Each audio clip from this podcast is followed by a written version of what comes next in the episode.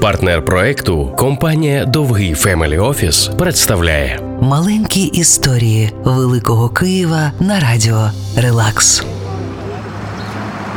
Біло-блакитний з напівкруглою ротондою маєток Олександра Терещенка на Скоропадського 7, через дорогу від червоного корпусу Національного університету. Маєток тих самих Терещенків, без яких Київ не став би нашим Києвом. І це історія їхньої перемоги над часом. Олександр Терещенко любив свій маєток. Дороге оздоблення, надсучасне опалення, картини, статуї, золото. Але водночас усій його родині було дещо соромно жити на широку ногу. Мільйонери в Україні, де бідноти теж було десятки мільйонів.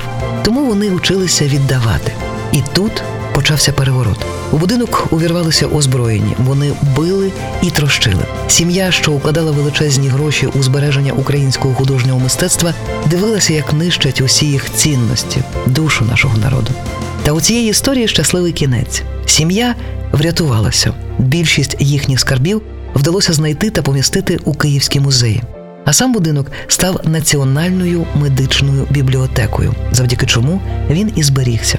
Але погодьтеся, знаючи його історію, набагато цікавіше буде пройти повз. Маленькі історії великого Києва на радіо «Релакс». Партнер проекту – компанія «Довгий Family Office».